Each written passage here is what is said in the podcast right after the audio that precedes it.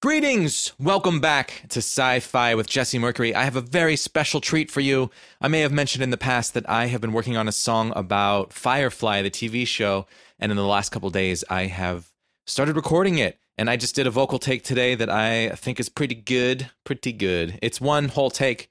Uh, this is definitely not the final vocal, but I just really wanted to share the song with all of you people since I'm so excited about it. I stayed up until four in the morning last night working on the synths for this. So this is a couple days worth of work, very, very early in the recording process, but uh, enough is done for me to be super fucking excited about how this song is going. So I present to you my brand new song, uh, work in progress for the sci fi album called Battle Cry of the Brown Coats.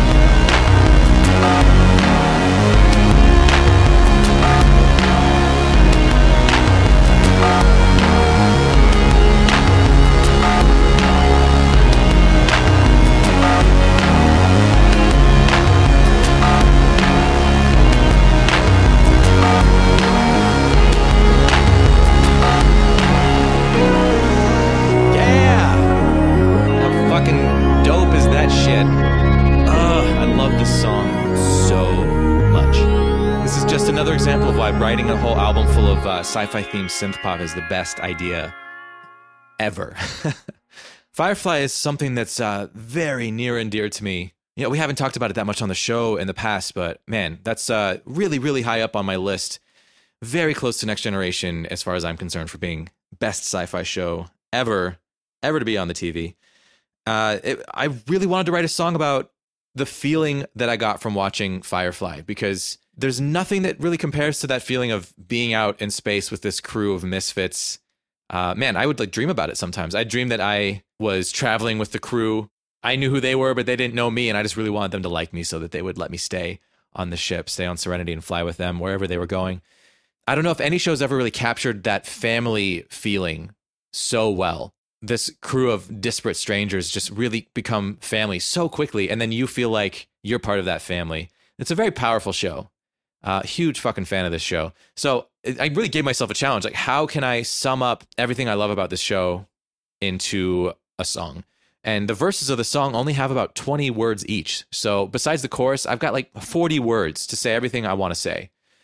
So what do I say? You know, like how do I how do I sum it all up? It took me several days and several revisions to get the lyrics right. I started the lyrics months ago and I had like a verse and a half done that I kind of liked. But in the last couple days when I started trying to record the song, I scrapped almost all of it and rearranged most of it. So the lyrics that I settled on, the first verse is on our own again, peering eyes cannot find me and mine, flying low again, knowing nothing can take my sky. Second verse, fly into the black, take what we need, keep this boat in the sky, never looking back, we cross the verse in this ship of mine. So I just wanted something super simple that was very evocative of the, of the show, maybe throw in a little bit of the language of the show because the language of it is so wonderful and so unique and individual to that particular show. Um, and then just kind of make it a battle cry. You know, I need serenity in my life. And I think of it both as Mal Reynolds singing as the singer in the song, but also as the fans. Like, I need serenity in my life. You know, I need that fucking ship flying around. And I'm definitely talking about the TV show. I'm not as wild about the movie. That's a whole, whole can of worms that I'm not opening right now. Anyway, Battle Cry of the Browncoats. Sneak peek just for just for you folks.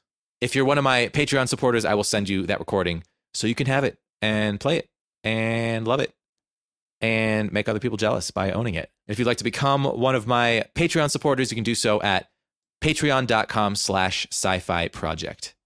So right now I'm working on several songs at once. I'm working on Saturn, which is going super well. I started a song called Time Machine, which is really funny so far. I'll tell you more about that once it's a little more developed. And then I'm also working on Cold Dead World and Lightspeed. The last two I've been working on for a while, and Lightspeed's actually not going that well. Uh, I know I played you works in progress of that. The song has kind of lost its way somewhere. It's getting overproduced. It's getting um, kind of stuck towards the end of production. I just can't quite figure out what's wrong with it, what's missing from it. It's not really, um, not really great. So I've been thinking about maybe throwing that away and then trying again on that song, maybe rewriting it a little bit and coming back to it. Either way, I'm going to put that down for now and focus on these other songs because they're going so much better. Uh, this one in particular and Saturn are going super, super well yeah, so hopefully I'll have some more songs finished for you sometime very soon. All right, let's get into the meat and potatoes of this episode. Last week, Barney Britton and I discussed Hitchhiker's Guide to the Galaxy, and after we talked about that, we just kept on chatting, drinking whiskey. I'd seen Barney recently at a bar, and we'd gotten to talking about Brexit, and he had a lot to say about it. So I wanted to make sure I asked him about that while he was here so we could record his response because uh, I think myself, like a lot of Americans, have absolutely no idea what's going on. And as we'll discuss in this episode, Americans aren't really taught about politics from other countries. Like, I, I could not describe to you the political system in the UK. I couldn't do it. I mean, I can barely describe the political system in our society. So we talked about Brexit. We talked about uh, a little bit about politics, which is unusual for the show, but hey, why the hell not? And a whole bunch of other shit that you should stay tuned for. Very interesting conversation. Just super cool to talk to somebody who's very intelligent and has a lot to say.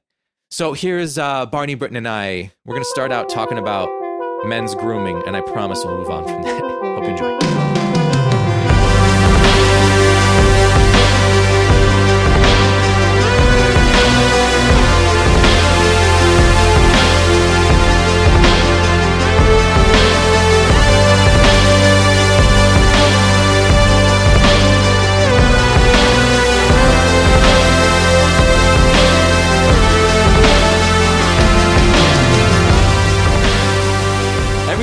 Seen you, I just love listening to you talk. and it's not just because of your wonderful accent, because you just have a lot to say. I just like listening to you talk, and I just really wanted you to come on the show because I, I, to talk, I talk so quietly. You have to work so hard to actually hear anything I'm saying. It sounds like I'm making it worth it. I'm not. It's all just hmm. nonsense. You're very, you're a very interesting person. We've only hung out twice before this, but we had very interesting conversations. I still remember times. you as a bearded man, which That's reminds true. me. Did you get your trimmer I in the mail? did. I got that trimmer. Did you use it? Y- Yeah. I mean, How was it? it was. It's like I was thinking about. uh, I say, what's a metaphor that would impress Jesse for the podcast? It's like a 19th century gardener who's responsible for a large and unruly estate, right? And he's been scything. He's been scything the lawns and the and the the little the details, the flower beds. He's been scything them manually for 20 years. Yeah. And someone gets him his first electric lawnmower. he's like, "Holy, is this?" This is so true. And now he's like, phew. and now he's just he's just mowing. He's mowing all the time. Mowing doesn't Oh need to God. mow, This is exactly how I felt. just for the okay. fun of it. So, just like straight up uh, product placement. You can do. We're not getting paid for this. You can do full beard, or you you can just do. I've just done details. I've just Yeah. done edging. the the So. Norelco One Blade is this new product. Philips Norelco one blade. It's absolutely remarkable. You know how this is? Sorry, I know we can swear. I I talk about this product in the the mere the the the little under a week that I've had it, in the same way as certain ladies talk about the Hitachi. It's like no no no no no. Like I know yeah I know you know what I mean, but like you don't know. Like until you tried it, you don't know. and it's so funny because when we when I saw you the other day, I was saying like I was I went on for probably a solid 15 minutes about Yeah. how life changing this product was. Yeah, yeah. It's literally the dream shaving device, and I sound so funny. No, it's like you go. Like- you know I know I know I know no. Yeah, electric shavers. I know I know I know. But trust me, this one. Yeah, You, this one. This is the one. This is fucking amazing. this is what we've all been waiting for. I can I could do if I wanted to. I could do right angles. Mm-hmm. It's a wet shave without having my face, uh, like covering my face in. Yeah, in you see this stuff. stubble right here? Yeah, This is uh, completely crafted is by. that controlled? Is this that is controlled stubble. I like Ah. had five days of stubble. I cut it down to one. That's that's like Incredible. that's airbrush stubble. Stubble. That's know, right? that's how good that is. I even like you see this like I stubbled in a sideburn over here. that's like if Isn't that of, amazing? That's like if one of like Microsoft Halo's graphic artists came in and like gave and I you and I shaved the neck completely. This is completely sculpted. None of this is real. That's, this boo- is that's boolean. all CG on my face. uh, it's a it's a remarkable device. No, it's incredible, and uh, I've been reading up on it a little bit, and um, because I like I like to do that Yeah. with things that I like, and uh, you can't charge it for more than twenty four hours. But if you but if you keep to the, the the normal charge discharge cycle, it can shave for forty five minutes yeah, without without running down forty. I mean, that's a hell of a beard. yeah. 45 I've, minutes, I've charged it once and I've had it for a week. really. Yeah, and I've used it almost every day. I watch the videos of it online, and I don't know if I've. I can't remember ever being more excited for something to show up in the mail besides maybe Star Wars Insider magazine when I was 12. uh, I'm just like, it's coming. Is it here today? No, I Is get it here it. I mean, I thought honestly, I I met you as a bearded man, and Yeah. uh, I I'm still not wholly sold on the the beardless. and as we discussed, I'm. I take that very personally. I feel No, like I mean, you it- think there's something wrong with my face. No, it's. Uh, okay. I think it's a it's a compliment uh, uh, that relating to how good your beard was. Thank you. Um, I think. From one one bearded man to another. I think your your beard is the kind of beard that I would want.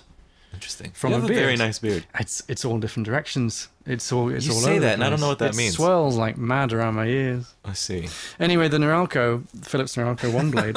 Philips Norelco one blade. Philips Norelco, send me some free one blades, I very very nearly completely shaved my beard off just to see what it felt just like. to use it. Yeah, The first day I got it. I'm it, not making that up. I trimmed my beard down to what to something like this, Mm. and then I shaved the rest off.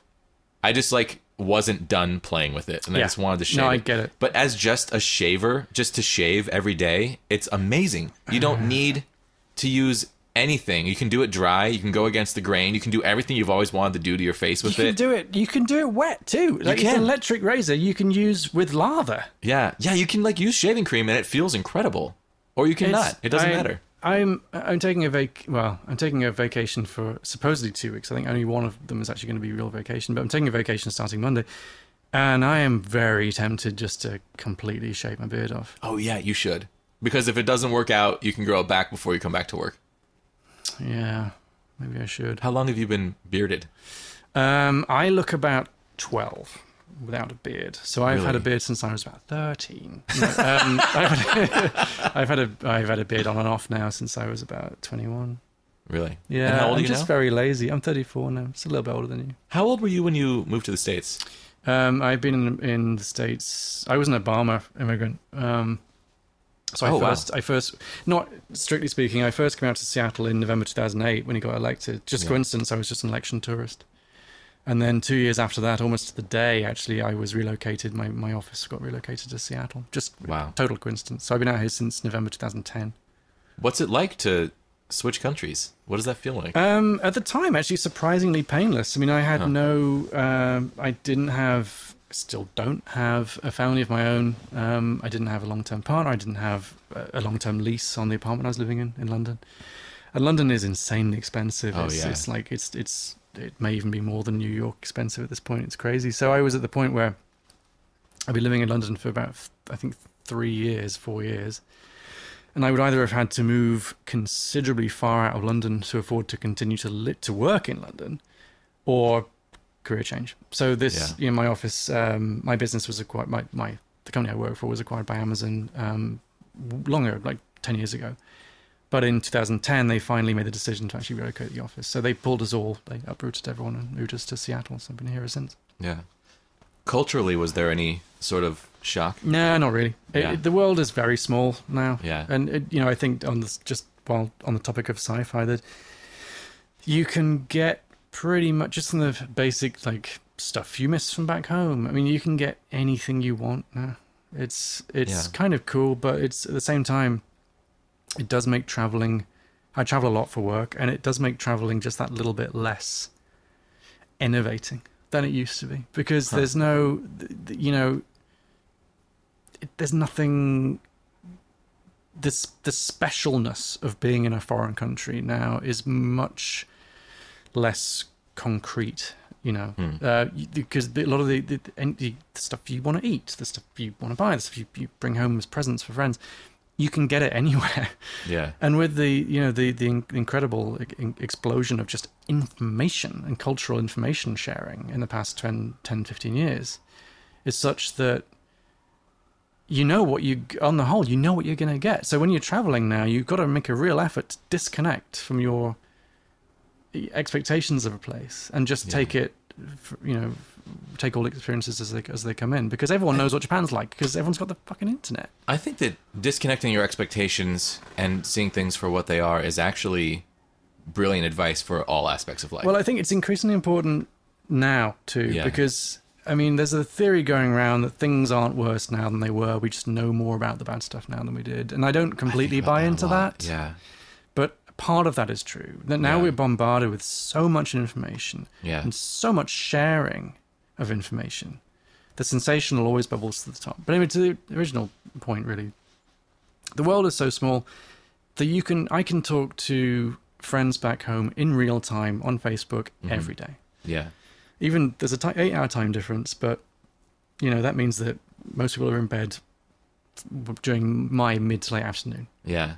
Plus, you also exception, like everyone's available all the time. you also have the benefit of all Americans thinking that all British people are really intelligent just You know, I never, accent. you know, I never saw. The only thing my accent has ever got me in America is is the wrong order in Starbucks or like a misheard Oh, really? name. Yeah, it, Oh, the only the only the only thing that ever happens as a consequence of my accent and my my weirdly unusual name is is is just frustrating misunderstanding. You think your name? Do Barney Britton doesn't sound like an unusual name to me. It's confusing because so I used to live in France for a spell about tw- twelve. No, God, God, fifteen years ago. Anyway, I used to live in France fifteen years ago, and um, having a surname, my surname is Britton. yeah.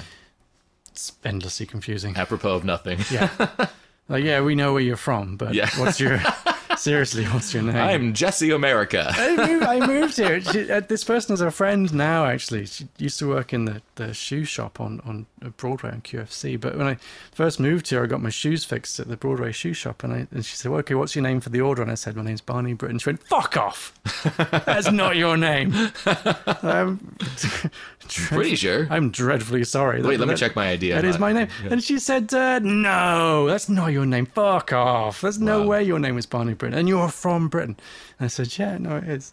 She's like, how? does She's like, how does that happen? And I'm like, well, it's an accident of birth. I mean, I was born in England, in Great Britain, and my, my, my dad's name's Colin Britton, so like, I didn't have much say in the matter. But Wow. anyway, yeah, I'll take that line of questioning over the purple dinosaur line, which is the Barney. yeah. Um, I so I saw you like right after the the Brexit vote happened. Oh, yeah, how did I look? You were really pale. I was I, mean, really angry? You were really angry. yeah. And I I will tell you the truth. I had no idea that that vote even existed until after it happened. Funny because I don't think half of the population of the United Kingdom really knew it existed either. Yeah. Um, it was not publicized here until it happened. Yeah. So explain it to us. What the fuck happened? Well, I I would, for the benefit of anyone listening to this who is who is who is actually living and paying taxes in the United Kingdom, I apologise. Obviously, I, I'm not. So I speak as an outsider to some extent. I can't. I, I had I sorted out the, you know, the, the the mailing the vote in, I could probably have figured that out. I could probably have voted in that referendum. I didn't. Basically, the to go back a little bit, what happened was we have two main parties in the UK, the same as you have in the States. You have the Tory party, the, the, the Conservative party. The nearest proxy for that would be the Republicans, but they're fucking far less batshit insane than the Republicans are currently. they're centre right. Okay. And then we have the Labour Party, who are centre left, and traditionally, essentially, it's a two party system. Um, but in 2000 and I want to get this right, 2010, I think, um, the Conservatives narrowly won an election, so narrowly they had to go into a, in, into a coalition government with the Liberal Democrats, who are somewhat to the left of Labour. Usually, they're sort of floating around on the left side. Never been within a sniff of power really in my lifetime, but they suddenly ended up in this coalition with the Conservatives because of electoral mathematics. Huh. So, anyway, it's not a bad thing because they essentially acted as a moderator for the, of the Conservatives' worst instincts for four years. But then what started happening is that the there's this really weird party called the UK Independence Party, whose single raison d'etre is let's get the UK out of Europe. Because British people of a certain age just don't like the idea of us being in the European Union because they Because think they remember the time before. no, not really. No one does because it, we've the European Union came to existence in the late 1940s um, as a pan-territorial agreement to to promote trade Yeah. And to prevent things like the Second World War from Yeah. happening ever again. Yeah. So you know, everyone by and large agreed. By and large agreed it was a good idea. Unlike the creation of the Great universe. Britain is an island nation. Uh, let's let's try and trick a lot of other people into believing that we're not, Mm. and trade with us like we're uh, you know an equal partner in this on the continent. Um, anyway, so this this the European Union lasted for about whatever it was, 1940. 48, 49, maybe I could be getting that wrong. Late 40s until basically like a few weeks ago. So, As far as Great Britain's concerned. yes, Yeah. exactly. Not Still- the rest of the European Still exists for now. Um, They're still hanging out, but yeah, UK is no longer invited to the party. Vladimir Putin, among his many other machinations, is currently attempting to weaken the, the, the, the eastern edge of it, but regardless. So you've got this party called the UK Independence Party, who that exists purely to push the message of let's leave the European Union. But the idea being it's too much red tape, we're paying too much a year into the European Union, we're not getting en- en- enough back. Yeah. And they are of that proportion of the right wing which is anti-immigration hmm which actually is a very weird argument to try and fold into an economic argument because it doesn't make any sense at all. Actually, young working age men from other nations who are grateful for the asylum tend to be very good for your workforce. Um, the the anti-immigration argument for um, for, for job job protection is is a red herring and always has been. Anyway, this part of the UK Independence Party were pushing that message like there's too many essentially there's too many brown people around. Let's agree to throw them to close the borders, throw them all out, or stop more of them from coming in. So what happens is they begin to chip away at the slightly more extreme right of the Tories' traditional centre right support. Okay. So Cameron is in a bit of a bind. He's basically he's looking at a lot of his centre to far right support being chipped away at by this like essentially an extremist party. Yeah. And there's a certain amount of anti-Europeanism in the Tory party anyway, has been forever. So he says, all right, here's a deal. If we win the next election, which was 2012, 13. Um, I promise I will hold a full referendum on membership in the European Union. As Prime Minister, if you elect me as Prime Minister, I promise you will have your say in a referendum To hold on to these extremists. to leave. No, to leave the European Union or to remain. I mean, so that he would win that vote by the extremists voting for him, basically. Point being that Yeah, he yeah. could get those people who are wavering on the edge of Tories versus UKIP to go, all right, I'll throw my weight behind David Cameron because then I'll get to vote for what I really believe in, which is leaving or remaining in the European Union. Yeah. Anyway, so that's enormously risky. But the risk paid off in the short term. He won the election. And then, of course, now He's got to do it. got to do it. So he held this election, this referendum, uh, thinking and truly believing for good reasons that, on the whole, most right thinking people would not choose to undo 50 years worth of common legislature and leave an economic structure which we've grown up with for three generations. Yeah. Unfortunately, what he didn't count on was the, ironically, the, the UKIP party turned the referendum a- away from being what it essentially was, which is an economic referendum. They turned it right back into being an immigration question, where they said if we leave the European Union, we'll get re- we'll regain control over our borders. Yeah. All these bloody Poles and Syrians will stop coming into the country. You know, the corner shops will stop selling samosas. They'll start selling sausage rolls again. You'll stop hearing Polish on the street. You'll stop, you know, you'll never see an Islamic school ever again. All this nonsense. Um, I'm oversimplifying. very racist. I'm oversimplifying greatly, but Yeah. the the uh, unfortunately that message, and we've seen it happen here too, Mm-hmm. is very easy to sell to people whose lives are kind of in the toilet. Because if you say your life's shit, but it's not your fault, it's Yeah. that guy's fault. Yeah. It's just what Hitler did. That's what they want to hear. Just what Trump is doing. Yeah. It's not about people being stupid. It's about people being misled and misinformed. And it's a lot easier to rally people around Preying the words on people's fear. rallying people words around the word no is a lot easier than rallying them around the word yes. Yeah. And so essentially, the, the referendum question basically got hijacked by one very strong, pure message, which was an anti immigration message. And then all of the, you know, nine out of 10 or more experts were saying, no, we shouldn't leave the European Union. This is a terrible idea. This is like this is a lost generation kind of thing. This Yeah. is this is disastrous potentially for the country. And Cameron and all the rest of them were pretty sure that that vote would win the day because it just made complete sense. Like, why would you take a complete leap into the unknown? And also, the immigration question economically is a red herring. you know, um, and then in the end, what happened was that the population, the, the, the real tragedy of it is that the, the population centres that voted most consistently to leave the European Union were those that have the lowest level of immigration, and vice versa. Those that voted to remain were the ones with the highest level of immigration. Wow. So the messaging went. Uh, the the control of the messaging was was taken over by the far right, and this is even in the context of less than I think a fortnight before the vote, a Labour MP campaigning to remain in the European Union was shot in the head and killed Really? by by a, a crazy guy who Wow. was shouting right wing slogans as he killed her in the street. Wow. That happened less than a fortnight before the vote, and the vote still went the way it went. Wow. and it's it's tragic because no one knows what's going to happen.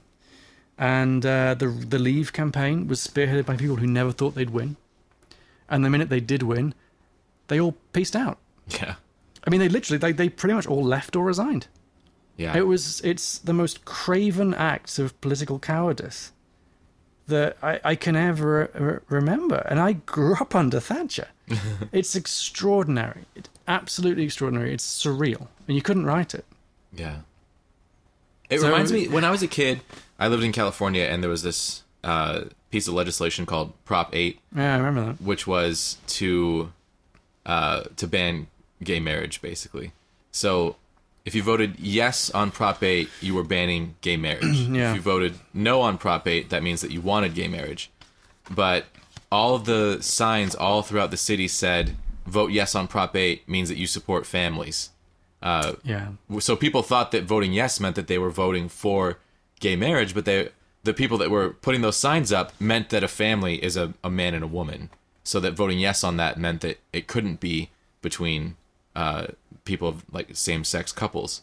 So the legislation passed, And the next day, the next morning, people realized what they'd voted for and were really upset. Well, that's just sleight of hand. I mean, this Yeah. this was um, this was more uh, in, um insidious than that. This was basically a, a very very complicated uh, economic question Hmm.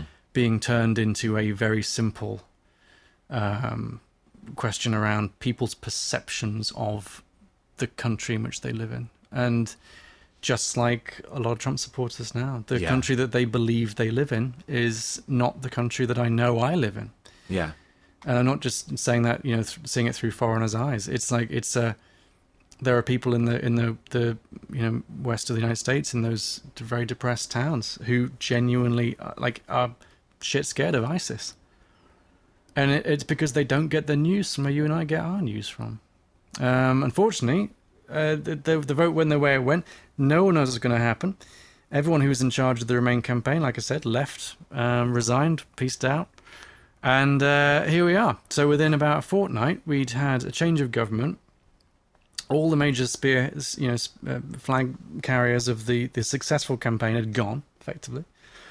The Labour Party was pulling itself to pieces over unrelated issues, partly related, mostly unrelated. So we had this really weird two weeks where, well, actually, probably less than that. It must have been more like a week, ten days, when none of the established political norms in in the United Kingdom uh, held true. And then, you know, because Scotland had its referendum last year, it happens once a generation where they where they, they vote on whether they should leave the UK or not. hmm And Cameron's campaign for Scotland should remain in the UK was geared around like stay in the UK because it means you stay in the European Union.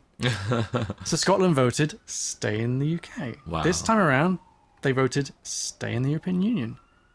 England then like votes leave the European Union. It's like, well, what the fuck? Yeah. Like we voted your way twice, and now th- this happens. Now Scotland's trying to find ways of seceding again to remain in To the European Union because it's what they wanted to do in the first place. fucked up.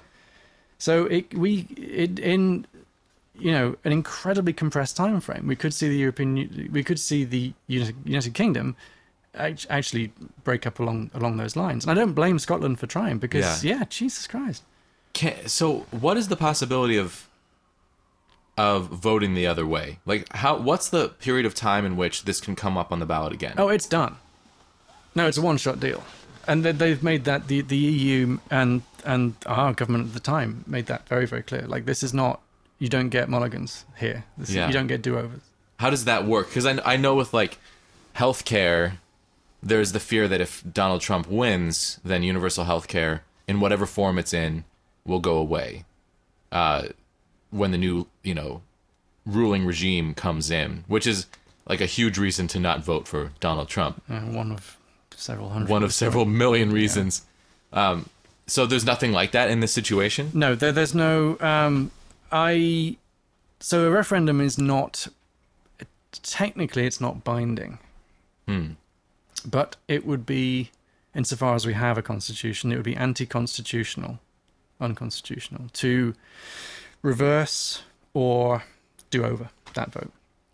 It's done. And the population have had their vote. Uh, there was 1.7 or 1.8 million votes in it. It was not a close run thing. Wow. Um, it was it was pretty clear. It was like 51 49. Um, close-ish, but not close enough to say it was, you know, like There was no statistical variance in it. It even even clear. with like the public outcry that's happening now. No, because the people who the public outcry comes from the people that voted to remain. The public Right. outcry is not from the camp that said, "Oh, we didn't mean it." No one's saying that. Or was saying, "Yeah, we meant it." You know. Wow. Um, so no one knows what's really going to happen. I think that the tragedy of it for me, as a as a British person looking at it from a distance, is that it's a very, very frightening um, demonstration of the fact that you can get people to vote um, without getting them to know what they're voting for. Yeah. And I, so there's two ways of looking at that in the context of the current election that's going on in the States, or will be going on in a few months' time. One is that maybe people in the States look over the pond at England and they see the danger of a protest vote and they go, ah, let's not do that. Mm-hmm. The more likely consequence is A, they're not aware of it at all. Yeah. Um, the other consequence is they look over at the at England and go, fuck yeah, people people in you know taking control back of their country. That's terrifying. That's what worries me. Is they'll look at Brexit and go, well, that we're onto something. Yeah. We can do that too. We can shift things. That we can change things too. People, there are people out there, to quote Batman, who just want to watch the world burn. I don't Yeah. think there are enough of them to mess things up here in November. I don't think. Well, everyone's But been don't know. saying like the reason I wanted to talk to you about this is because I'm concerned about the next election here in the states. Oh, really? I've not heard is what's going on. So Not even paying attention to the news I remember when uh, Trump's name was first being floated around, and everyone that I know on The Simpsons in 1992. Everyone I know just dismissed it as a joke, and I never felt like it was a joke because um, I'm sure I've told this story on the podcast before, but I had this very eye-opening experience when I went to visit a friend in Florida when Bush was president, and I maybe I haven't I don't know if I've told the story or not, but uh, when I stepped off the plane, I was walking down like the like through the what's it called? Airport terminal that's the word. I was walking through the terminal and on the news was this incredibly pro bush um, like rhetoric. How far back are we going here? Oh i don't remember.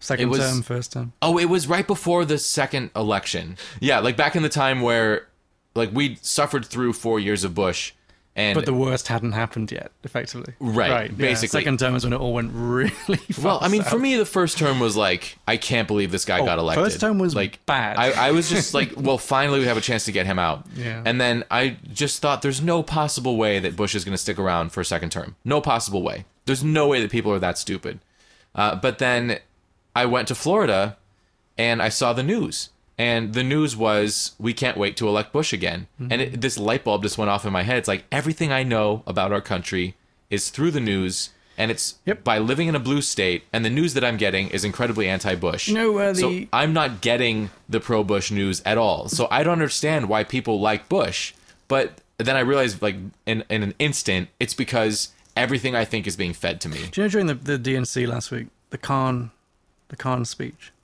a family who'd lost their son in Iraq in 2004.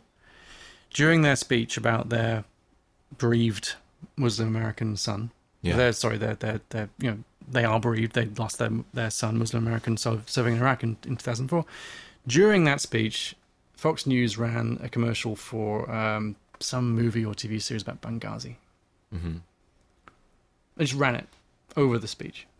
So, if you are someone who habitually gets your news from, from that Fox News. outlet, you just don't hear that or even worse, from what's called is Real America, there's that. weird- It's kind of a niche. It's so far to the right. i don't know It's this weird TV news outlet. I think it's called Real America News.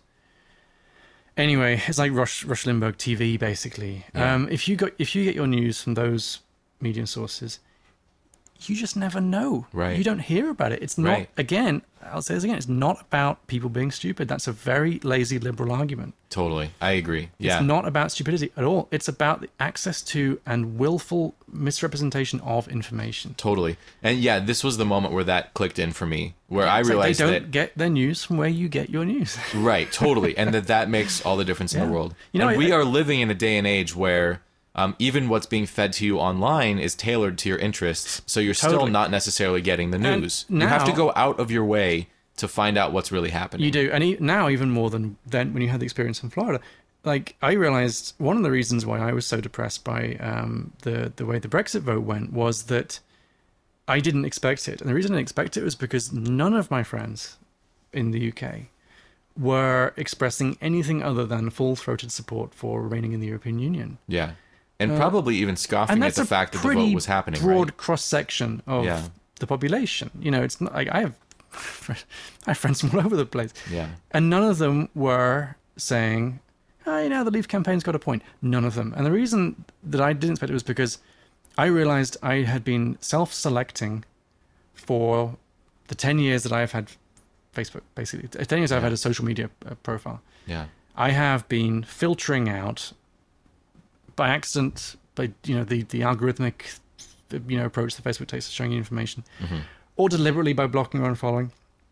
I have filtered out anybody who doesn't basically think along the same lines as me, and Right. that realization was very common. terrifying. Yeah.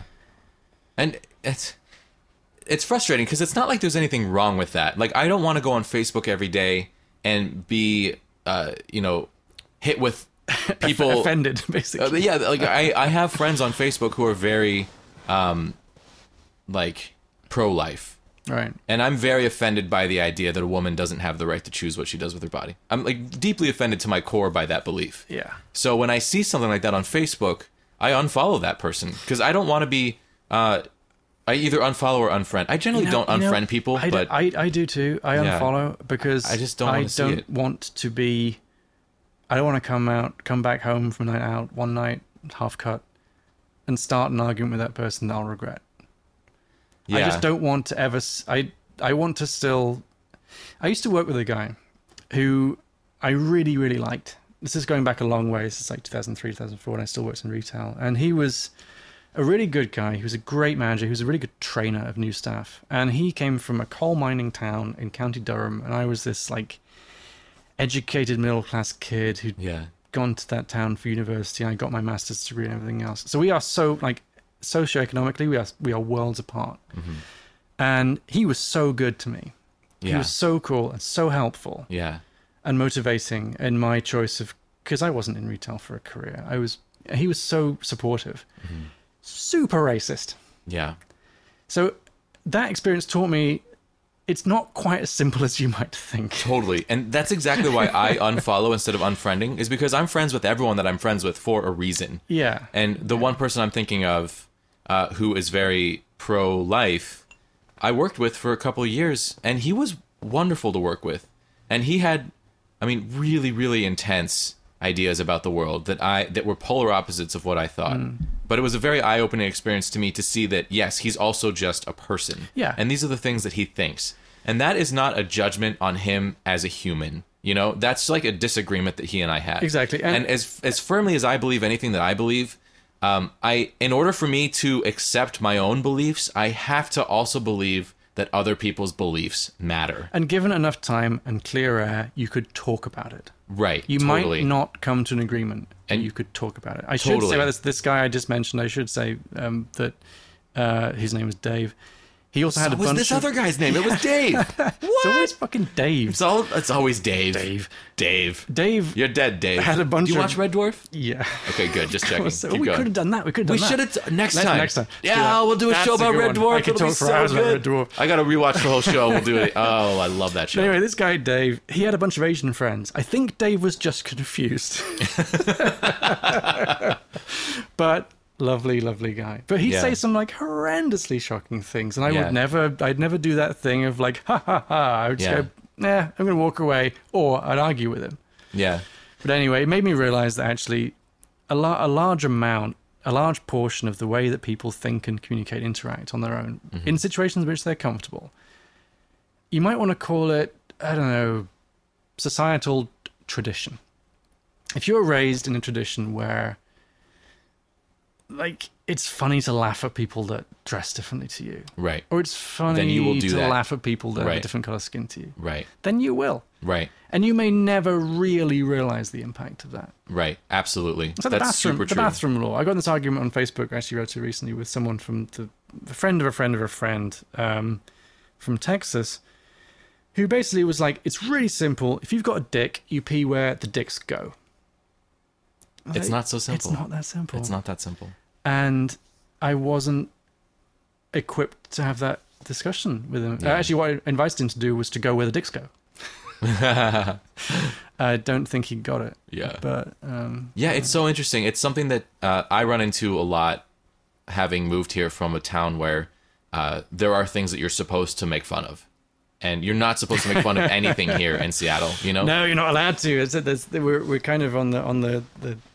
The, the, the we're on the cutting edge of, of like social Paul- normity here. Apparently, you and I know about a lot of comics, and apparently Portland is the one where you're like, oh, I have to really watch what I say in Portland. Like, you, Yeah. you can't do a set in Portland that's ironically offensive towards any ethnic group. I've, I've Yeah, heard. I see. There's such a difference though between being ironically offensive and being um, offensive because you're not informed. Well, ex- exactly. I think a lot of the, the problem, I think, with that, I'm generalizing again, is the fact that some people listen more openly than others. Yeah, You know, totally. and I think the the fundamental uh, principle here, I think, is that nothing is so sacred that we can't laugh at it. Totally.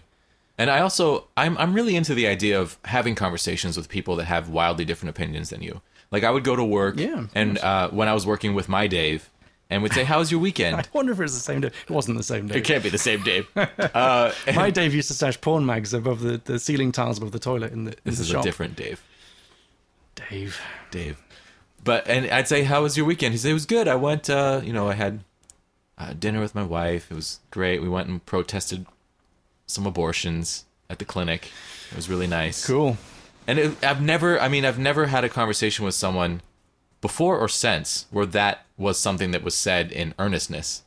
Uh, and it was really eye opening to me. But this is someone who I considered a friend, you know? And and there's nothing wrong with me being a friend with someone who has views that are kind of despicable to me. Uh, because it's more despicable to uh, to throw people away because of It their is. views. It's, it's arrogant. You, Yeah. do not become the evil that you condone in others. Uh, sorry, that you um, that you um, uh, contempt in others. yeah. And I think arrogance and closed-mindedness is an enormous problem among what I would call like classically molded liberals. Yeah. That you can't, absolutely. you can't just, you can't be so binary Right. about things. Right. You can't just say these people are, are, are wrong and I refuse to engage. Right. Like there's a lot of people who I'm not going to change their minds, you know? And engaging them in a discussion about something that's important to me is not going to change their minds. Hmm. But what might make them stop and think for a minute is if I live live my life in a way that makes me proud and makes me happy and is against their beliefs, but they know me, they like me, they see me being happy doing this thing that they think is disgusting. That might make them stop and think for a second. You know, one thing I would say about that, though, actually, having just said that you should never, uh, you know, judge people on those binary lines. One thing I do not understand, and I and I I do have this argument sometimes, not with religious people, because actually I don't I don't tend to come into contact with a lot of very ethically religious people, but Yeah.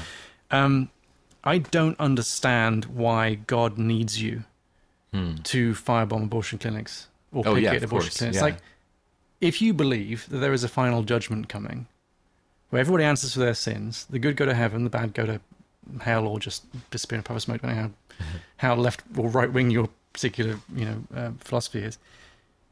Why does God, who is omnipresent and omnipotent and omnipotent and omniscient, why does God need you to to do that? to do anything. God's got it covered. Like, if you Yeah. really think that abortion is bad or that gay sex is bad, God's got it. Like, you Yeah. they're, they're going to die one day. God's going to fuck them up. yeah. Why- Just God- live your life. Exactly. God Yeah. doesn't need you to do his work for him.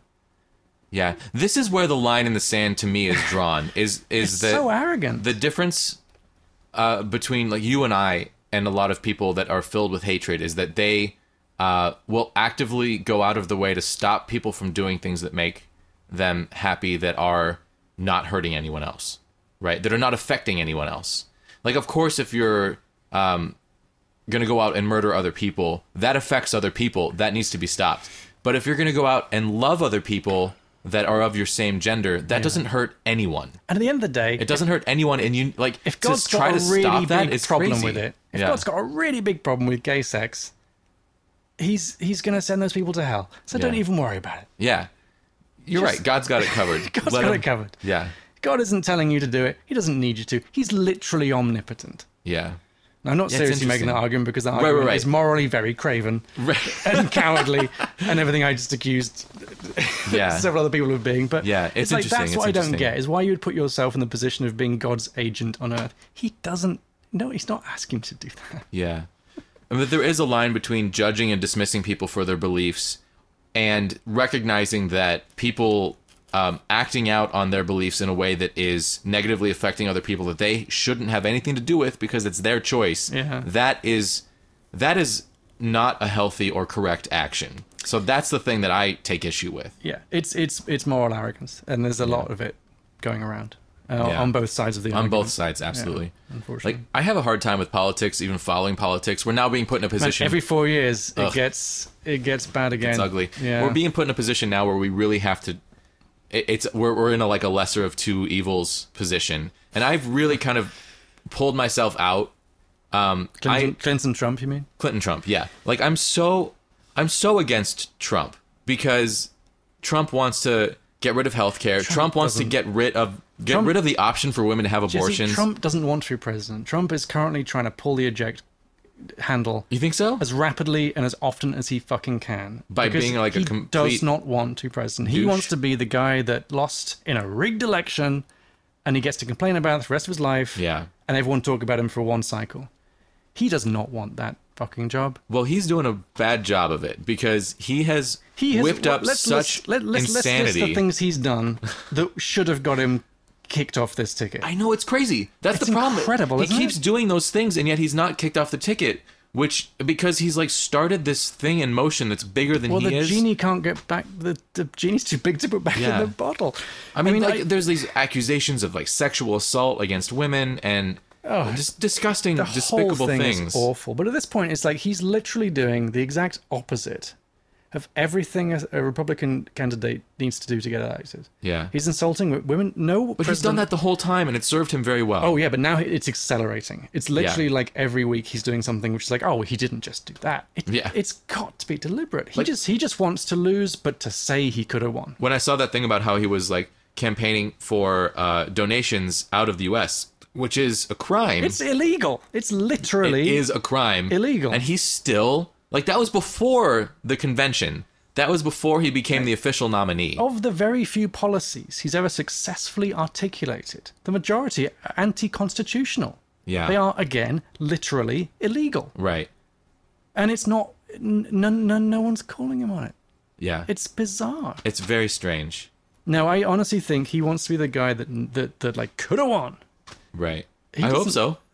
Because I'm. I don't. But where I'm, does that leave us? What does that say about the the, the, the state of democracy in this country? And I say Well, that as a, a as someone who's about- lived here for long enough to feel like I'm part of it. It says a lot about the state of democracy in this country. It says a lot about the state that truly surreal. uh, that a lot of people are are talking about voting for Hillary because Hillary's not Trump, not because they like Hillary. But I feel like I hear that almost every election. You know, Yeah. Obama's the only, uh, maybe maybe Clinton. Obama and Clinton.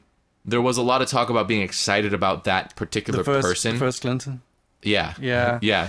Well, I mean, Oh, I'm sorry. Yeah, Bill Clinton. Yeah, People Bill were excited about electing Bill Clinton. People were excited about electing Barack Obama, but only like I don't know. uh, Every other election I can remember in my lifetime was always a lesser of two evils sort of a situation. Hillary is basically, um, and I say this as as I, I can't vote.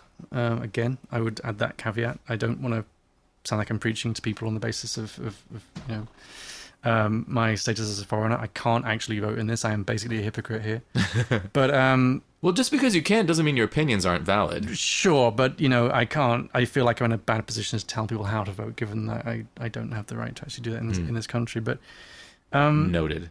Thank you for the record. Uh, Hillary, Hillary's unlikable, Hmm. but she is, by any objective standard, uh, uh, Barack Obama said this, you know, and I agree. She is the most qualified person ever to have run for president of the USA. You think so? Yes, Wow. Ever. on the basis of experience. wow. No other candidate for president has had the the breadth of experience in senior government or and, and proximity to senior government as she has had. Hmm.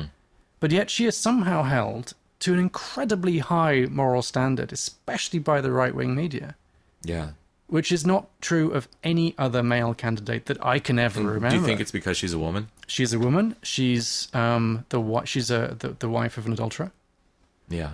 she uh, has never tried to really make people like her.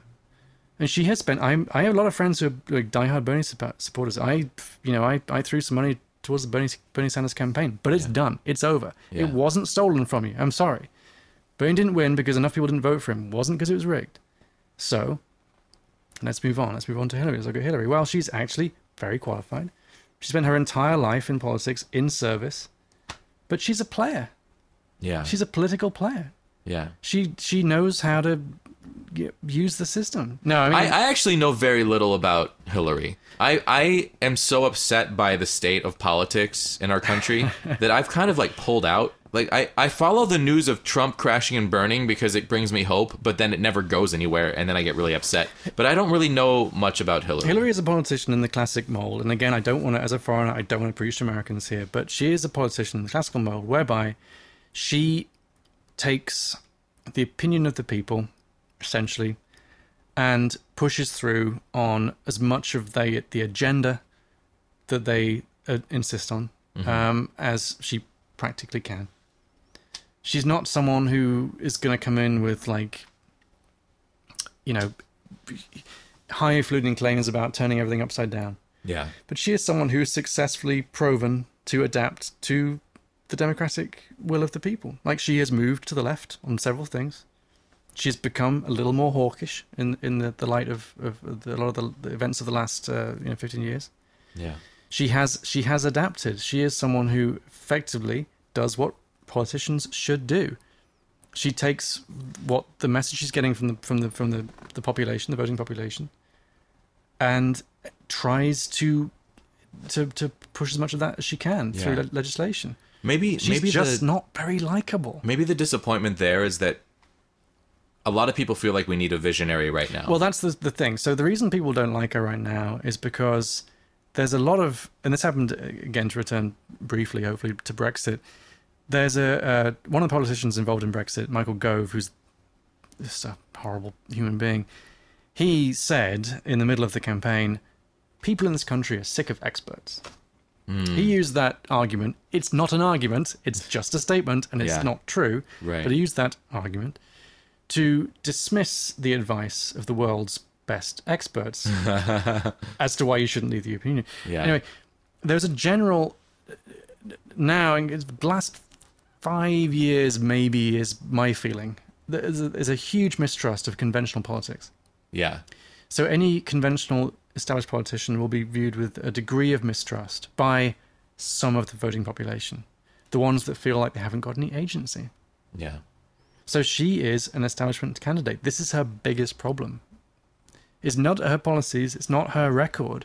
It's that she is seen as being an established candidate. She's someone whose name has been talked about for president since 1992, since her husband entered the White House. He jokes about her being a good president of the USA in the 90s. So Americans have been aware of her as a political presence for what is that now, 25 years? yeah, that's her biggest problem is that she is seen as the candidate of of of no change yeah, um and trump is seen as the candidate of change yeah.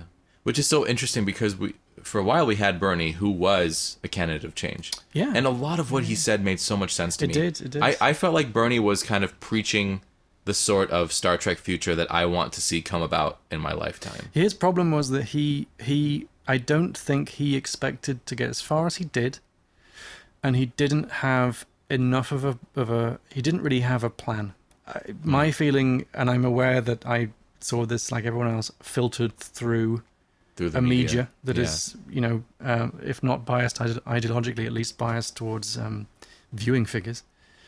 Uh, but my feeling was that he didn't successfully articulate very much more of a platform beyond just like the banks, hmm you know. And I, I understand why people are worried about more than just. I mean, income inequality is the issue of our time. Well, climate change is the issue of our time, but in, There's income- several issues over it- time. right, but the, if you wanted to look at the, the really the really like big bad ones, climate change, income inequality, Yeah. um, he was very good at, at articulating and um, and mobilizing people ar- around the idea of uh, corruption in in politics, big money. One percent has all the wealth. Ninety nine percent have have you know proportionally much much less of that. What he wasn't very good at is anything is explaining his policies on anything else really. Hmm. and he didn't do a good job of debating with hillary around any of the nuances of, of all the other parts of the job of being, of being president. And so she being essentially a highly trained machine just kind of shut him down. Uh, he would just talk about the banks. She would talk about you know Yeah. other stuff. The whole system is not working. i always go back to john f kennedy The Do great, you? The great late John F. Kennedy. So he, um, during the Cuban Missile Crisis, uh, all his advisors were telling him, from McNamara down to all through all the Air Force chiefs were saying drop the bomb, Hmm. and he was saying Wait, in the Cuban Missile Crisis? yes, I've never heard that before. yeah. Here's a senior of the Air Force, especially I forget his name right now, General something. other. The senior Air Force commander was basically advocating heavily for a deployment of tactical nuclear weapons. Tactical nuclear weapons are a little bit less than Nagasaki, but I mean it's a fucking it's a nuclear bomb. It's tactical. Yeah. They were they were they were advocating for a nuclear attack on on Cuba. Wow. Um, and if Kennedy had done that thing, if he had listened to all his advisors, we, you and I might not be here. He might actually have started a, a small scale nuclear war against the Soviet Union Yeah. in a proxy theater. Um, what he said was, um, no, I'm pretty sure that the Russians wouldn't want that any more than we would. Someone get me a line to Khrushchev Wow. and he, they they they talked and they're like yeah this has gone a little bit too far and they figured out a way of uh, with saving face mutually of stepping back and they figured out like okay some concessions that america could make publicly some they could make privately and vice versa and they de-escalated and it was two people deciding to bypass the brain trust Yeah. and just get each other on the phone and say actually our jobs are important enough that we should interface one to one that I, I come back to that a lot i think Interesting. That's because really I don't know point. how often that happens anymore. Yeah. But that was a situation where you had a president who was aware of his responsibility, and it was also like a, a dad, Yeah. you know, and not a military guy, not a hawk, really, Yeah. because he'd been burned from the whole Bay of Pigs debacle. He was not a fan of military intervention, JFK, and he and he just he knew enough to want to just have a talk, have a chat. Yeah. So yeah. Talking can save the world, I think. No, I think it absolutely can. And, you know, what's very interesting, actually, if you hear Obama talk about Vladimir Putin, is he says, you know, Putin is very respectful, very, um, you know, meticulously polite, remembers people's names. You know, he's very, he's a very, very uh, polite Russian gentleman. Wow. Scheming like a motherfucker in the background. But, like, when they're actually talking, it's all, you know, it's all adult stuff. It's not, there's no mudslinging and there's no, you know, Yeah. it's all just uh, professional adults talking to other professional adults. And I think the world, uh, what my trouble with with Trump is, I, I really can't imagine Trump ever taking that mediating role. Yeah. I mean, I have other problems with Trump too. Many. So you're you're a, a well educated, thinking individual. I'm medium well educated. what what do you what do you think I look both about ways before, before crossing the road. That's as far as my intellect goes most days. Wh- What do you think about like the state of the world and the state of politics? I mean, what do you think about just the general two-party system, the fact that that's just kind of what's what we're stuck in? Like what what do you want to see happen? Is there a way forward that is positive in your mind? I don't know. I mean, I am an optimist. Pretty much, my optimism falters on one issue, which is climate change. yeah. And I, I don't. The, one of the reasons I disagree strongly with the Bernie or bust group, for example, or people who Wh- say which group? Bernie or bust, Oh, okay. they never vote for Hillary because Bernie lost out, Yeah. or people who just in general choose to abrogate responsibility for the democratic process and they just don't vote. My problem with those people is that you've got this issue, which is the defining issue of our time, and may ultimately, in fact, be the final issue of our time, Yeah. which is um, man made climate change, Yeah. which is accelerating at an enormous rate. Like the Arctic Ocean is eight degrees warmer than average, Yeah. um, which is fucking terrifying. So I get stuck on that. I get stuck there because, I'm like, if you don't vote for, advocate for, support the party or the group or the spokesperson who thinks that we should probably do something about that, then you don't deserve to have an opinion. I mean, like, fuck Mm. you. Yeah. Like, you can dis if if if Trump was the guy saying climate change is a real thing, we should do something about it, and Clinton was the person saying climate change is a hoax, I'd vote for Trump, because honestly, in ten years' time, everything else is local news. Right. That's where I'm if at. we don't have an Earth to live on anymore, nothing else yeah, matters. and I think we've we've probably gone far we've gone far beyond the point of no return at this stage. But the first step to admitting you have a problem to, to, to dealing with the problem is admitting you, you have a problem. And we- Yeah. if we don't start adapting very, very, very quickly, then all of this other stuff is just going to be details. Yeah. Yeah, according to Bill Nye, we've slowed the progression, but we haven't stopped it or reversed it. There's more carbon in the atmosphere now than ever before. Yeah. Nothing's slowing. Yeah. Like we we need to we need to reverse Yeah. what we're doing. Yeah. No, there's, uh, and I think we are, you and I are probably the last generation that will remember any kind of normal Yeah. because there is, even now, there is no normal. Yeah. you We know. we just haven't woken up to that yet. Like I I live a very Yeah. carbon friendly lifestyle. I go out of my way. Like this building that we're sitting in is a uh, environmentally friendly building, whatever that means. The place that I'm moving to next is even more so. Hmm. Um, like I compost, I use public transit, I bike. I go out of my way to not use more than I need, and then what I do use, I dispose of in a in the most environmentally friendly way possible Sure. but that I'm in the minority, and what I'm doing is not hard. You know, And also, I mean, not to rain on piss on your cornflakes, but that's a drop in the ocean. Uh, right? Because totally. But if everyone did it, it wouldn't no, be No, it wouldn't. That's that's the depressing thing. right, and it's not hard. But, no- like, I'm not going to stop doing it because it's a drop I'm in the ocean. But we, we need to get everyone it's on not, It wouldn't make any difference.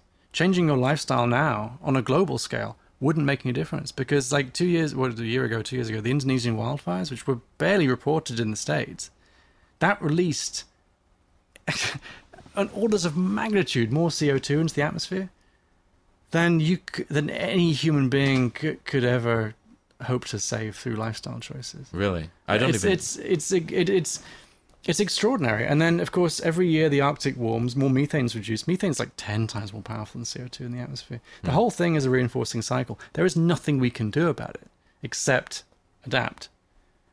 It doesn't matter if you recycle. Sorry, it, it doesn't at all. I'm not saying you shouldn't. The more people that think that in that way, the better yeah, but it's not going to move the needle one iota. What you've got to figure out is how to get all of that crap out of the atmosphere very quickly. yeah.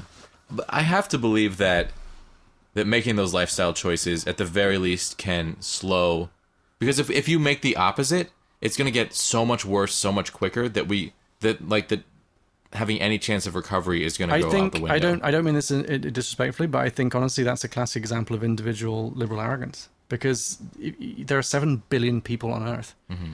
and the number of people who are going to, who are able to sit here in relative luxury and comfort and make that that life choice is insignificant compared to the rest of them.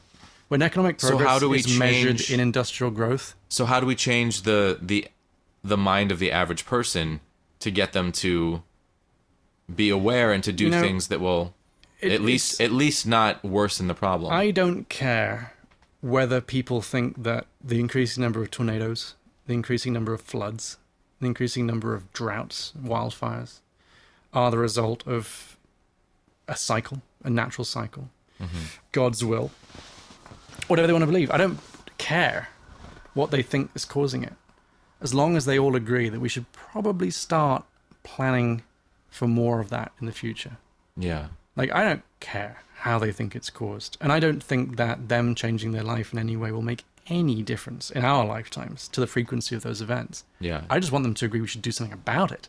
yeah. So I would like to move people away from this mindset where it's like, if I recycle, it'll help. It won't help. What'll help is if you vote for parties, vote for for for statesmen, statesmen, statespeople who think we should try and do something about this, who think we Yeah. should divert a lot of funding into I things think like we have to do both. like I, I think we have to do carbon both. capture. because if no matter what we do if people aren't uh, changing their individual behavior it like even if we find ways to help No, if, if individuals aren't changing it will s- not go anywhere. I actually agree. Well, the, the point, the only point I'm making is I don't unfortunately think it will make the blindness bit of difference. yeah the individual agency element of it. But I think that the more people who believe that they need to be concerned about this, Yeah. the better. Yeah. Because then the more prepared we will be. We cannot change this. We cannot change what's coming. We can, at the very least, uh, adapt to it to some extent. yeah Carbon capture is a thing. Salination is a thing, but it's something that has yet to be adopted on, you know, a, a, a multi-governmental governmental level. Uh, Yeah. we're not stable enough. We were maybe stable enough in the mid to late nineties, maybe Yeah. to have done something about it. Remember when in the eighties when CFCs got banned? yeah.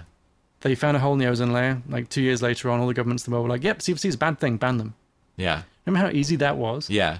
I think about that all the time. Like when I and how we could never do that now. like when you see like styrofoam cups and stuff in restaurants um like in Seattle it's so much better but if if all the policies that were in place in Seattle were in place everywhere where you can't have landfill products Yeah. for food service Of course. it makes such a big difference and like I, I shop at the co-op where when I get saran wrap it's compostable saran wrap so like ev- everything that I buy um, as much as possible is something that can that will not add to the problem and Yeah, I we, think. but we need to legislate that like we need to legislate that across the board so that there isn't an option to buy otherwise there isn't an option to buy something else and the problem would get what the even if the problem didn't get better the uh, the worsening of the problem would slow or stop I think I don't even I, I I don't think the problem would slow or stop. But what I think would happen was that is that the more people who are of that mindset, the more support meaningful measures to address the problem would would would get. yeah well That's- either way we want the same thing yeah, no, ab- absolutely. I Yeah. just, I, I, I think the, the, the, the issue now is not one of like, let's act now because we can stop things. We can't stop things. Yeah. the Arctic I Ocean is I guess the only- degrees warmer than normal. the only issue i No, take with your Celsius. The only issue I take with what you're saying is that um, is that everybody has to take individual responsibility for this. Everyone across the whole planet needs to take individual responsibility. Yeah, because then they can vote people into power Right. who can actually do something about it. Because But not just that. I mean, you vote with your dollar also. Like even Right. even if I'm not composting the compostable sh- like saran wrap that I'm buying, yeah, but this is the one I still I still need to buy that, you know? But but that's the thing is like let's spread the word like through I mean hopefully through legislation at some point, but we can still like I mean even if it's hopeless, let's do something. You know, let's take individual responsibility I, and do I- something. I agree. I, the, where I get stuck is like it's it's this is a luxury. This conversation is a luxury because if Yeah. you're if you're making do like a lot of people do, on very little money per week per month, you're not shopping ethically. You're shopping according to the needs of you and your family. Right. So And we- I I shop know, to the point where like I don't have disposable income because of the way I shop, because of the way I spend money on food, because that's important to me. Uh, not just for environmental reasons, but for my own health reasons. Yeah, I don't want to put things into my body that I don't trust, or at least have of of pretty solid reason to trust.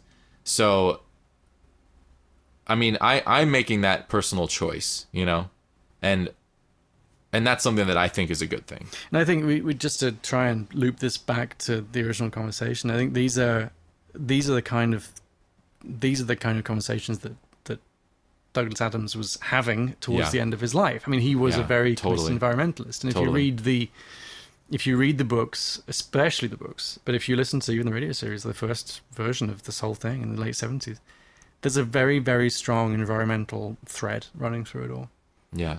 That humans that nothing matters. Humans are essentially dumb. We have ruined eden. Uh it's all in there. It's it's Yeah. all in there from the late 70s onwards. He, you know he was uh and especially the the uh i forget which i think it's in it's in season one of the radio series. I think it's in book two of the books but the Golgafrinchans, the group that That's gets two, yeah. yeah, that gets put on the spaceship and sent off into space, and it's all the middle management, it's all Yeah. telephone. It's dates it. This dates it a lot. Actually, telephone sanitizers. Yeah. Do you remember those? I don't, but I thought it was so I, funny. I vaguely do. It and was- then all of the the A and the C arc people died because of a dirty telephone. right, so, so the telephone sanitizers were, were, were uh, it was a job. I think it was never like a job job. I think it was the job of sanitation people in big office buildings was to go around and and, and antiseptic wipe Wow. the telephones. Yeah.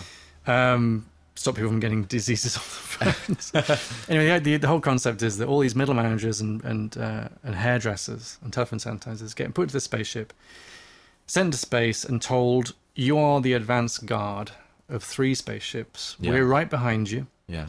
Uh, you know, go forth, colonize the planet that you reach. We'll follow you. We'll, you know, we're right behind you. We promise. Um, we'll see when we get there. And all it is is, is one great big excuse to rid the population of one of the most useless third, useless Yeah. third of their number. Yeah. and then they end up in the, on this planet, which ends up being Earth, Yeah.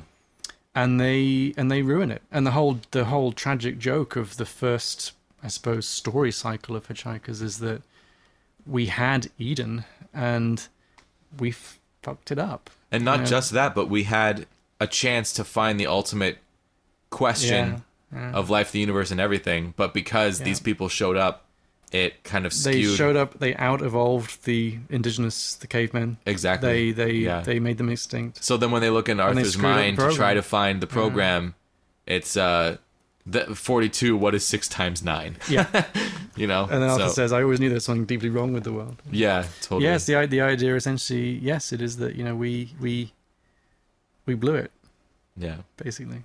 But Yeah. yeah. I mean that's you know, like I said, gets pretty pretty fucking fucking bleak. But yeah there's See, enough but there's this part of there. me that there's this part of me that that knows that uh th- there's there's conflicting halves of me one of me knows that humanity has the power to destroy this planet right oh, of course, knows that. There's this other side of me that really believes that um, all things are fleeting, including humanity, in some way, and that finding a way to, Earth will be fine. finding a way to live positively is really the only thing that matters. Yeah. And like, what are you doing with your life? Is what you're doing with your life positive? Are you going in a positive direction?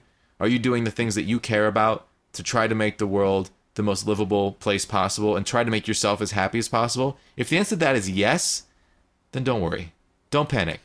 You know, do what you're doing. Don't panic. Yeah, I don't know, man. I think I'd think differently if I had kids. I think that I would try to teach that message to my kids if I Mm. had kids. And I hope to someday. I asked a great friend of mine back home in England years and years ago. I said, "How do you like? You just had a kid. How do you do? You worry about the the world?"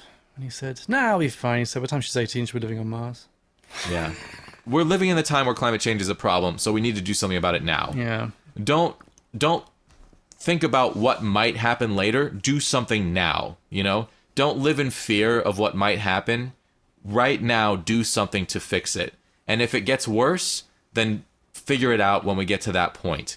Um, plan ahead but don't live in fear because if if everything's going to shit it's going to go to shit.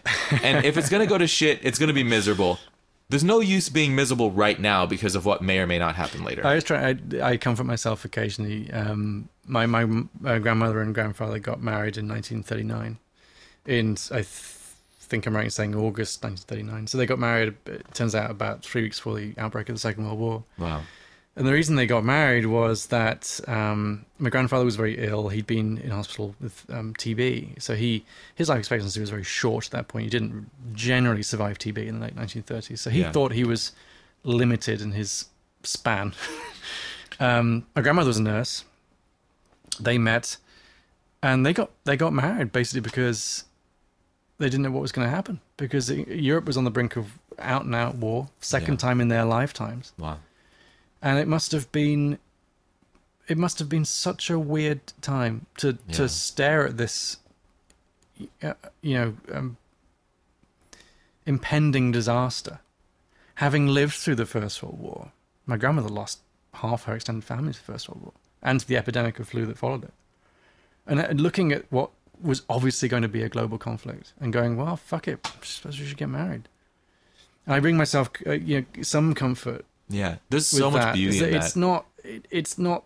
We are not the first generation to face this. I think we are the first generation to face the possibility of an extinction of the future, as humans have traditionally understood it. yeah, We are. We are facing a potential full stop, and it. It's very, very, very hard to think that one through. In terms of Yeah. your individual agency as a human being. yeah. But anyway, my granddad And lived my, to a my ripe old answer, age. See, like my answer to that is my answer to everything, which is live in the moment and enjoy don't- what you have. Don't panic. Don't panic. Yeah.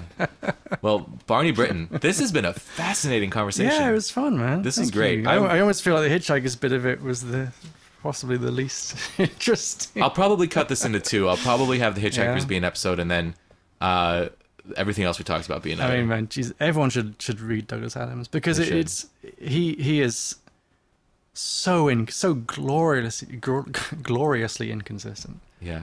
It's so interesting to me how like I'll, I I've done this a lot now. I'll have people come over.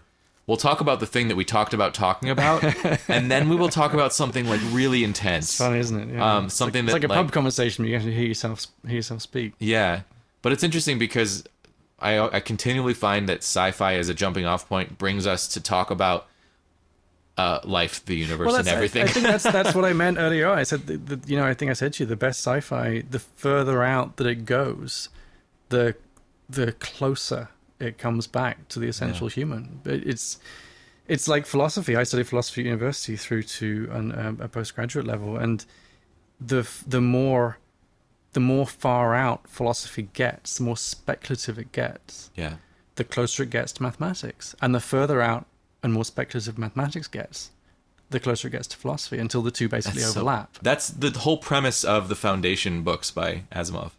I actually haven't, you know, I my reading of is very incomplete around Asimov. Yeah, I need to get me, into me it. too. I've I only like read half of the first Heinlein. I like a lot. I've read a lot of Heinlein Yeah, because he's very lyrical. But I mean, I, reading up on on Hitchhikers led me to that Asimov story that I mentioned earlier on, the, the, Yeah. the ultimate question. I've been And reading, I really uh, want to read that now. I've been reading the Asimov uh, robot stories, the complete robot stories recently.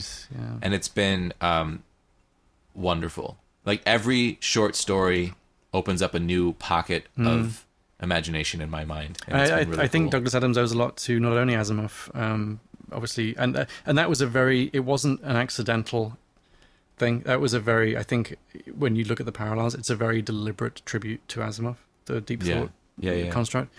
But I think he also owes an awful lot to Vonnegut. And if you look at, um, especially um, Slaughterhouse Five, the the absurdity Mm. and hopelessness and and warmth of that yeah, is very is very very close to I think the spirit of that's Douglas a really Adams. good point. I love absurdist stuff. I really love it. There's so many things that I hold very dear that are very absurd. Like being John Malkovich is one of my favorite movies, and it's totally an absurdist movie. You know, I've, you probably know this already, being a fan, but you know the bit where it's like um, someone throws something at him and goes, uh, "What is it like? Look sharp." What is it? Someone says, "What, what does it Americans say when they throw things at you?" Uh, oh, hey, hey, Malkovich, think fast. Think fast, right? think Someone that's throws something goes, "Think fast." It was a Yeah. it was an extra on set. He'd been on set for all like the whole yeah, day. and they've was- been like circling that block and was- over and over. and would just it's been drinking because he was so fucking bored. He Yeah. got blind drunk and just threw something at John Malkovich. yeah. And they used that cut. Oh, Anyway, I love it. little fact. I think I heard that from a podcast. I adore that movie. Man. Podcasts are great. When's this They issue coming out? When do I get? When I can I send a copy of this to my dad? This will probably come out in about a month because I I'm like I scheduled a whole bunch of podcast recordings way closer together than I normally do. You've been pushing them out pretty. I, I generally do once a week, but normally people cancel on me all the time. Oh, really? So this is the This first been- time. I've been looking forward to this for weeks. Like someone wants to come on a podcast. I always like half expect people to not show up because it happens so often. But recently, everyone has shown up, so I've now like collected a bunch. So I have uh two two episodes to put out before this, maybe three, and I'm recording another one tomorrow. I've got a lot coming up, but it'll it'll be out within a month. Uh, for sure. The first half and uh, then the second half the week after. Just for the sake of an easy edit for the end, thank you very much. It's been a lot of fun talking to you. And, Yeah, uh, this has been great. Uh, are you on Twitter or anything? Can we follow you? Um, am I on Twitter? I am. Um, I think the last thing I put on Twitter might be a pretty uh, pre. I don't know. Pre-Obama, Prehistoric. maybe. I don't know. when was Twitter invented? Well, Um, a lot of my listeners are on Twitter and they'd love to follow you. So, what's your Um, handle? Okay, well, you know what? Let's just guess at one, and I'll make one if I don't have one. It's um, my name is unique enough that I'm sure I can get at Barney Britton on Twitter if I don't have it already. Cool. That works. I'm on Tumblr, Bonnie on Britton, Barney Britton again. I'm on Instagram, it's Barney Britton. I'm on Facebook, it's Barney Britton. That's a good thing having a name that no one else has. You know, I have, Yeah. I have a, my, I have this one person in the world with my name, Really? and I requested his friendship on Facebook, and he accepted it, and we haven't exchanged a single word. Wow. Isn't that beautiful? That's beautiful. No interest in knowing him, I love it. but I'm his friend. Yeah. He's an old white guy from the Midlands back in England. He's probably a fucking ex, uh, leave the European Union supporter for all, Oh, for man. all I know. But I'm sure he's read Douglas Adams. Probably everyone has. Someone's. I think it actually might be on the curriculum even. Really? In the UK? I think it might be. You know now. That's great. It should be here, but it's not. God, it should be everywhere. It should be everywhere. Don't panic. Don't panic. All right. Thanks, Well, let's do this. Let's do this again soon. I'd love to. yeah. All right, we've reached the end of yet another intense conversation. This one got intense. I'd like to say one last time please recycle. Please keep recycling. If anyone stops recycling because of this podcast, I will be very upset with you. You know, something we didn't talk about during that recycling talk technology is improving all the time. Recycling technology is improving all the time. Uh, sustainability is improving all the time. I see it all around me in Seattle all the time. And that gives me hope. So, yeah, I'm, I'm not a scientist. I don't know if Barney's right or not, if we're in a situation where it's past the point of no return. But even if that's true, that can change with technology. And we have brilliant people on this planet working on this problem. We need more people. We need everyone to get on board. But you know what? I have hope.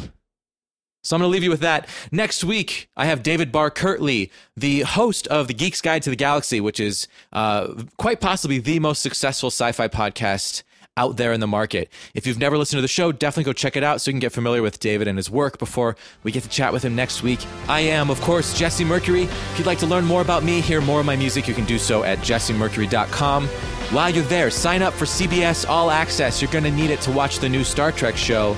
Uh, sign up through my website and you'll help support this podcast. So, jessemercury.com, click the banner on the right for CBS All Access. All right, my friends, thank you so much for listening. Have a wonderful week. Stay nerdy. I'll see you soon.